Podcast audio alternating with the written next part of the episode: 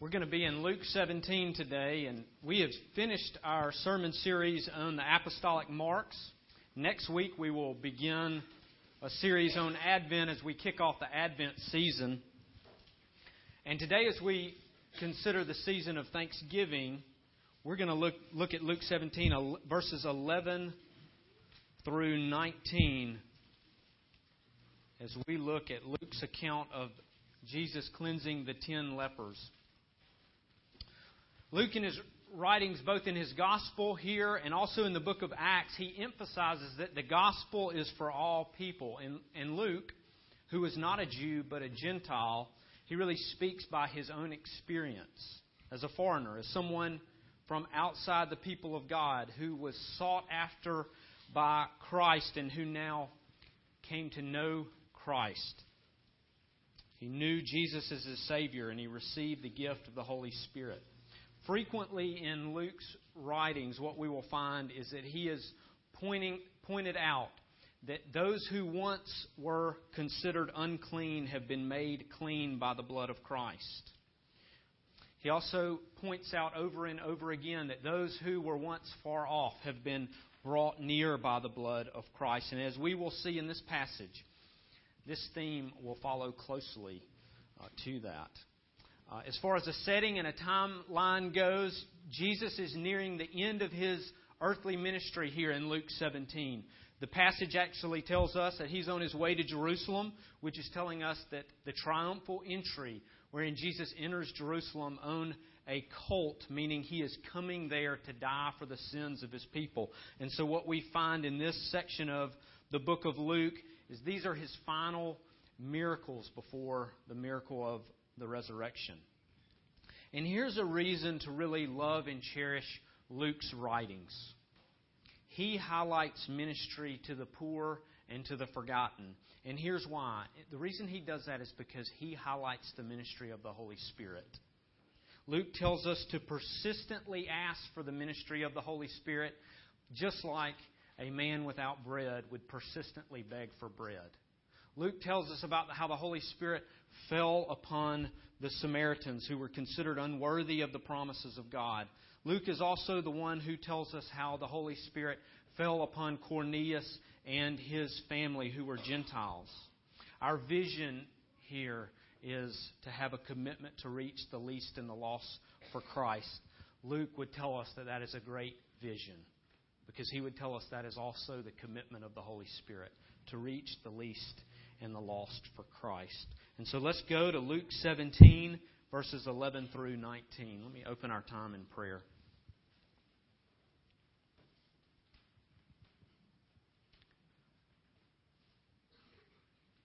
Father, we needed to be cleansed with the blood of Christ, and therefore it's a different kind of cleansing that we needed. We needed something more than water. We needed something more than what we could do for ourselves. We needed the blood of our Creator, and you were willing. Father, thank you that you have washed us with your blood. Thank you that you have cleansed us. Thank you that you have rescued us. Father, thank you that you did not leave us alone here on earth, but instead you have given us the gift of your Holy Spirit, our comforter advocate, the one who continues to work inside of us, continuing to wash us. And Father, we pray that your Spirit would be at work this morning as we look at your word and see how you would long to speak to our church. And we pray all this in the strong name of Christ. Amen. Luke 17, starting in verse 11. On the way to Jerusalem, he, Jesus, was passing along between Samaria and Galilee. And as he entered a village, he was met by ten lepers who stood at a distance and lifted up their voices, saying, Jesus, Master, have mercy on us. When he saw them, he said to them, Go and show yourselves to the priests. And as they went, they were cleansed. Then one of them, when he saw that he was healed, turned back praising God with a loud voice And he fell on his face at Jesus' feet, giving him thanks. Now he was a Samaritan. Then Jesus answered, Were not ten cleansed? Where are the nine? Was no one found to return and give praise to God except this foreigner? And he said to him, Rise and go your way. Your faith has made you well. This is the word of the Lord. Here's where we are going. Here's where this passage is leading us that saving faith is believing that the God of provision is also the God of salvation, that the two cannot be separated. And as we consider this season of Thanksgiving, I hope that this passage will lead us as people and as a church to recognize and give thanks for three things here. One, that we would recognize and give thanks for His compassion towards you and towards the world.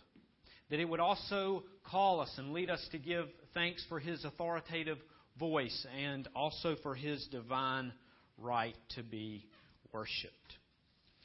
And as we look at His compassion towards you and the world, to, even today we can understand and we can recognize the need to separate the sick from the well. Just this last week, I had someone tell me that they were sad that they missed Sunday's worship last week, but their child was sick and they did not want to pass on this sickness to other children in our nursery.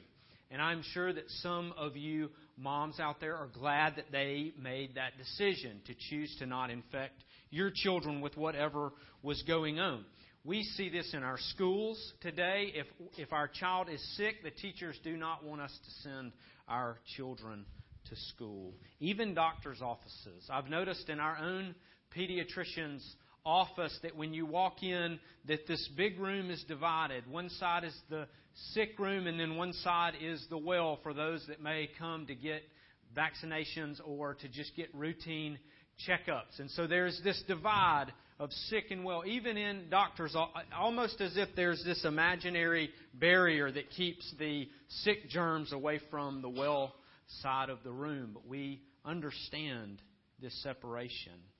And yet, most likely, we do not understand what was going on with lepers in the time of this writing and how they were separated and how they were outcasts. One thing to understand about lepers in this time was that they were social outcasts and they were also religious outcasts.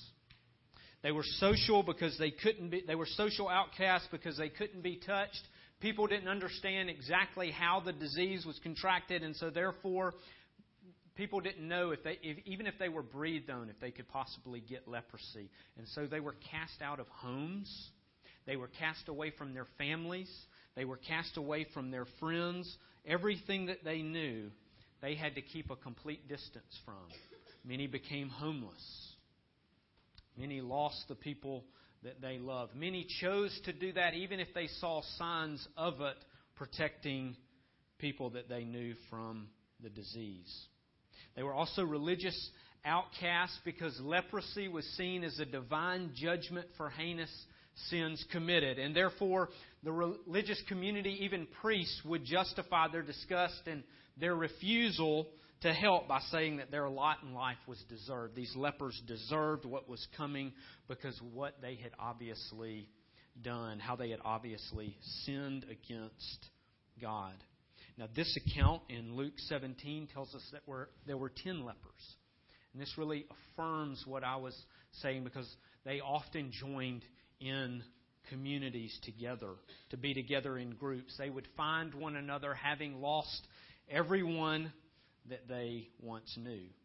And they would form these groups, these communes, to literally rot away together as they would die together from their disease because they had been socially, they had been religiously outcasted by the priests and by the people. Now, I mention all, all of that to ask this question What would have caused these lepers to waste their breath by calling out for Jesus and his mercy? What would have caused them to, to, to shout out for Jesus when they saw him? Luke tells us earlier in his gospel in Luke chapter 5 that Jesus healed a leper then, early on in his ministry. Luke 5 12 and 13 tells us this. While he was, Jesus was in one of the cities, there came a man full of leprosy. And when he saw Jesus, he fell on his face and he begged him, Lord, if you will, you can make me clean. And Jesus stretched out his hand and he touched him, saying, I will. Be clean. And immediately the leprosy left him. So there's a chance that these ten had heard about this prior healing, and therefore they believed that only if they could find Jesus, if only they could see Jesus, then they could be healed, and therefore they cry out to him. But I want us to really consider what is happening with these ten outcasts. And what is even happening in Luke chapter 5 with this one man who is described as full of leprosy? What's really going on there? And, and recognize that none of them say, Jesus, could you heal us? None of them say, Jesus, am I too far, too far taken away by the disease for you to heal me? None of them say, Could you have mercy on us? So it is important to know that they understood that they were approaching and they were crying out to a man who had the power to heal the worst of diseases. And they understood that. They understood that they were going to someone who had the capability of divine healing, a divine person. But if he was divine, why would they ever go near him? So understand, it wasn't a matter of whether Jesus could or could not heal them. The question is, and this is what we should ask why would Jesus ever heal lepers? Why would he ever heal lepers? Remember, lepers believed and they were told and they were treated like this was a divine judgment against them. They were cursed and outcast by God. And this is how we can all relate to these lepers in this story. This is how we could all identify with them. If something terrible happens to us, or if you're told by someone or by others, by others or by yourself, that something that ter- something terrible that is happening happening to you has been because of God's judgment, hand of judgment is against you, it's not hard to believe that. We, in fact, we can easily believe it. We actually go there first. If things fall apart, we believe we are getting what we deserve. If things fall apart, the first place that our mind goes is, what have I, what have I done to deserve this? What has brought God's judgment down on me? And here's what I'm saying. It was not hard for these lepers to believe that their sin, of which they had, of which was very real, of which they were well aware of, it was not hard for them to believe that this led to their leprosy. When the priest told them that, it was easy for them to think about things that they had done or things that they were involved in or things that, that they were responsible for that, yes, had caused this leprosy. It's not hard for them to believe that. And we can identify with that. So, why would they approach Jesus, the divine one? Why would they approach the divine if they had been told and if they had believed that this was divine judgment? If they deserved their lot in life. And here's why they knew that Jesus was full of compassion. This is where this all lands. They understood that this was someone who was full of compassion. When they were in his presence, all of the divine judgment thoughts began to fade away, and they saw a healer, a cleanser a divine healer, a divine cleanser. They had been told that God had cast them with leprosy, and they were told that God's mercy and forgiveness could not even be approached. They were not even allowed in the temple. And yet, here comes Jesus, God in the flesh, tabernacled among them, walking by, and they asked for his compassion because they knew he was full of compassion. And the compassion of Jesus did not find itself subservient to social customs or the religious system. And they knew it. In fact, they came in contact with his compassion before they were healed. They understood that it was there. Before they were ever cleansed, they experienced His compassion, and that's why they asked for His mercy. That's why they asked to be made clean because they trusted in His compassion.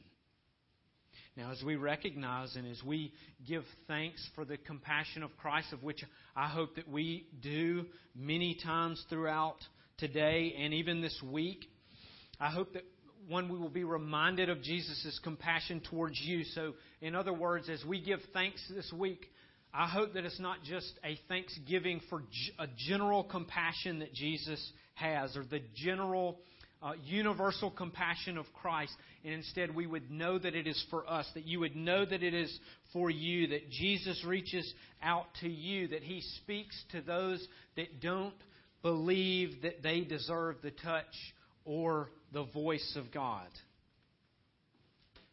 That we would believe and embrace the fact that Jesus redeems those that have sold themselves into a life of sin and bondage. That Jesus answers those that plead for his mercy. So, this is to encourage us to never separate the compassion of Christ from the compassion that you desperately need to not separate that, but instead to marry those very things. And as you give thanks for Him, to remember that it is for you. And then also to remember that Jesus' compassion towards us is intended to extend to the world through us. And therefore, this is to say that there are those that don't believe that they deserve your presence or your voice Others have told them that. They've told themselves that. Maybe we have told them that numerous times.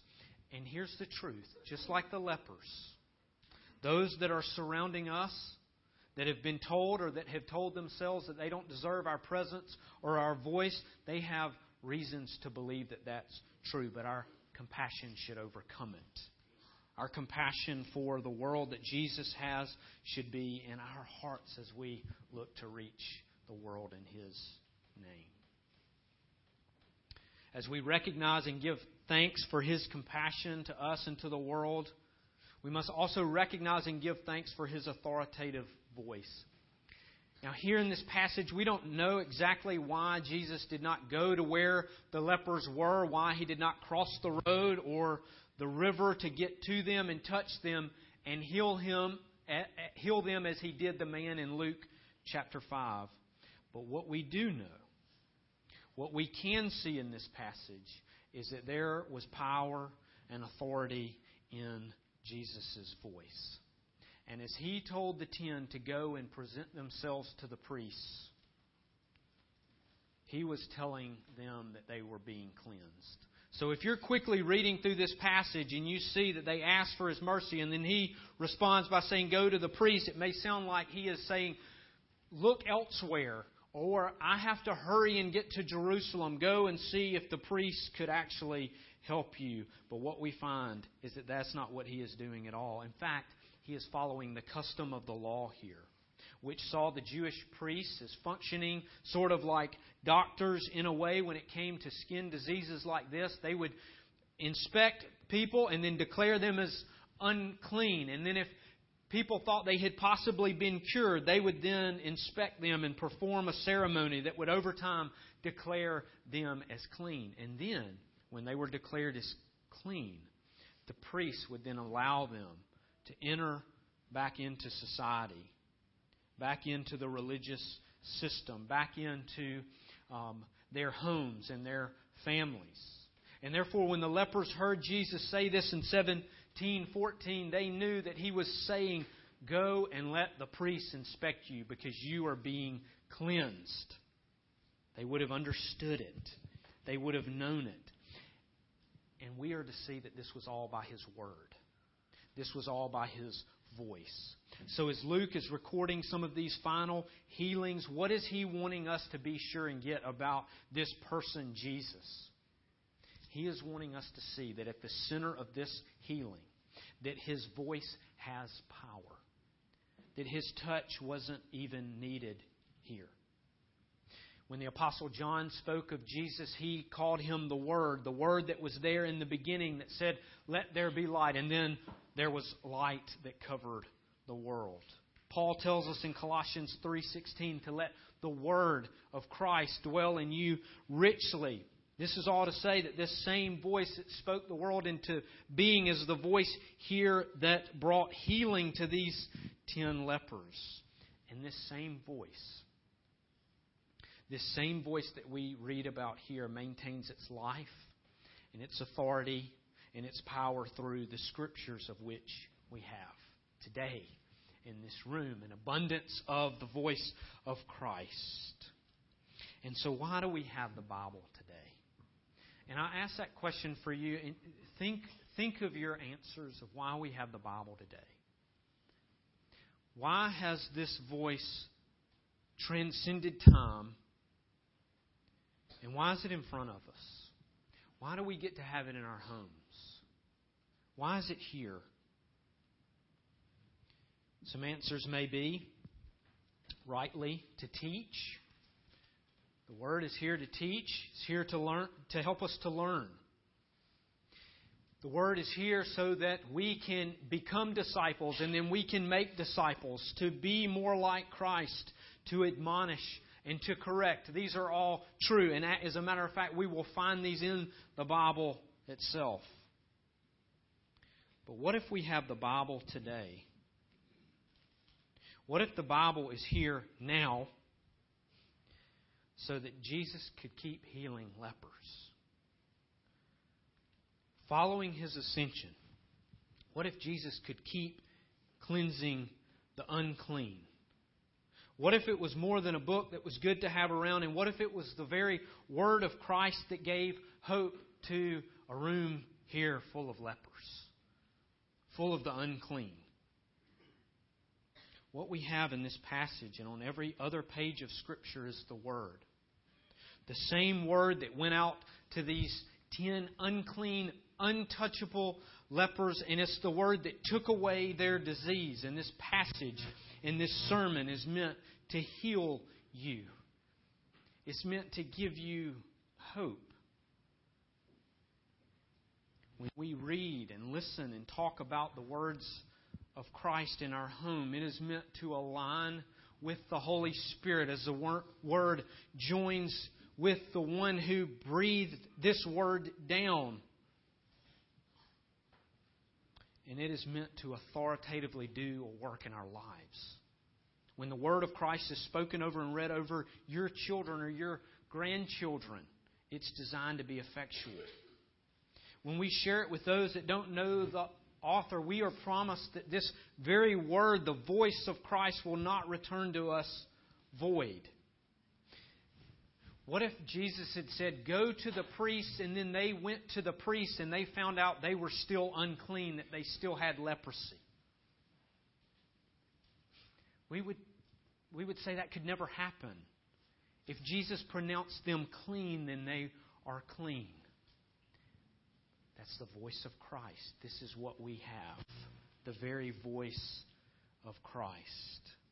The voice that spoke the world into being is the one here today. And if we have anything less than what we see in this passage, then there is no hope for cleansing. If we have anything less than what was going on here, there's no hope for cleansing. And so we praise God and we give thanks for the authoritative voice that is here, but that has continued in its fullness for us at Grace Fellowship and for our community here. Now, because the God of provision is also the God of salvation, we must recognize and give thanks for his divine right to be worshiped. In verse 15 of this chapter, this story now takes a turn and it begins to just focus on just one of the ten. And so we are to see the ten have been healed, they've been cleansed, their leprosy is going away, but we're going to focus on the Samaritan. Luke wants us to see something that is set apart about the Samaritan. Because as he realized that they were all healed, he turned back. And as he was praising God, he fell on his face at the feet of Jesus and he began giving thanks. Now, do you think that the other nine were not thankful?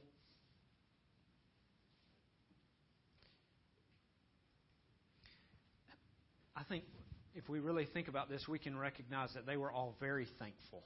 As a matter of fact, I bet they were overwhelmed with thanksgiving. Not only had their pain dissipated, their limbs were being healed, their skin was no longer rotting away, they were about to get their life back. For many of them, maybe their homes back, their families back. Of course, they were thankful. But what separated the one from the nine? What kind of thanksgiving separated the one who turned back from the other nine that continued on to the priest?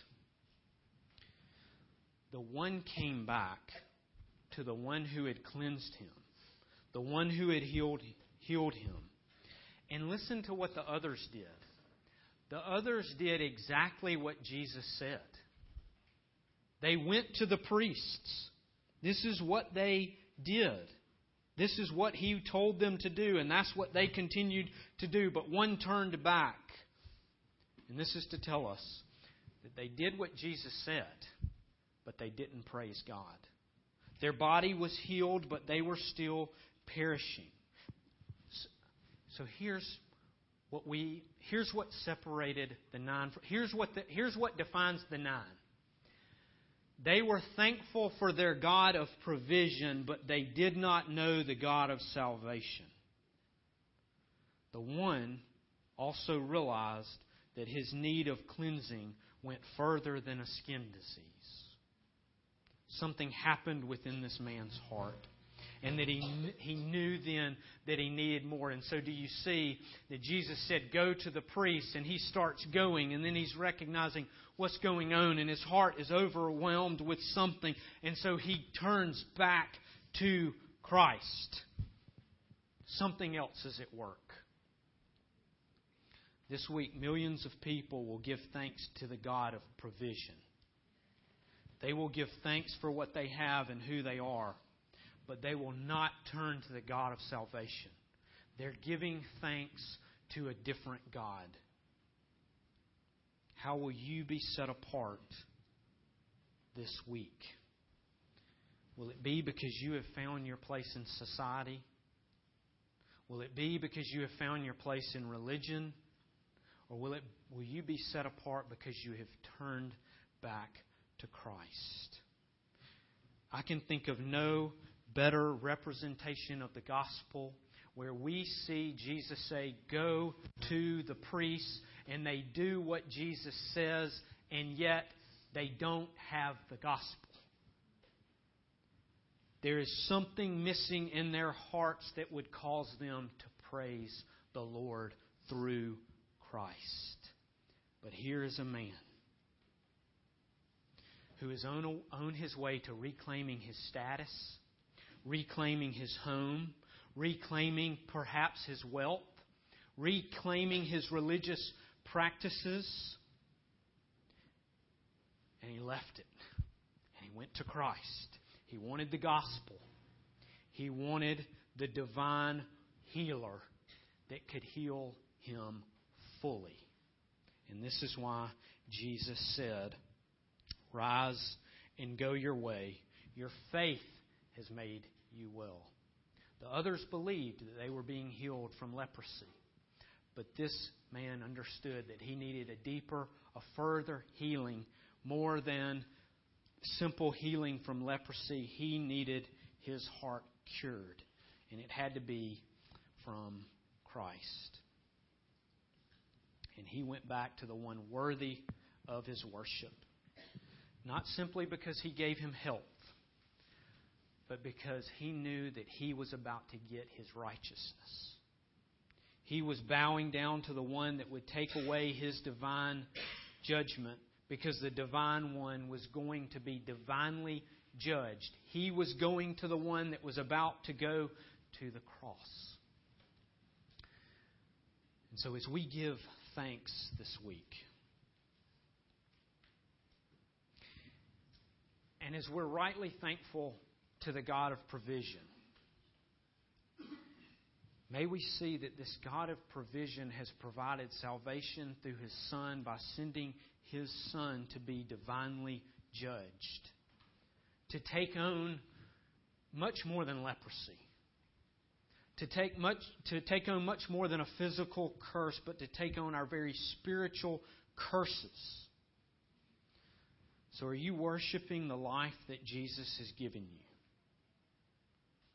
Or are you willing to turn back from it?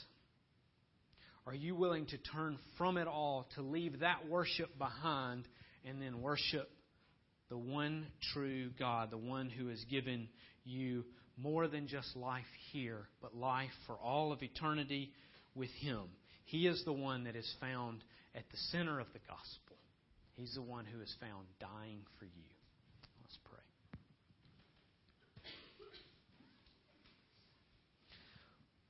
Father, we say, have mercy on us because we trust in your compassion. Lord, we plead for your mercy because we know that you long to pour it out on your people. And so, Father, we don't come offering our sacrifices and offering what we think is good enough. Instead, we come simply with our humble faith that has been given to us by you as a gift. Father, may we be thankful more than ever that you are our God of salvation, and that you are our God who cleanses us with the broken body and the spilled blood of Christ. And we pray all this in His name. Amen.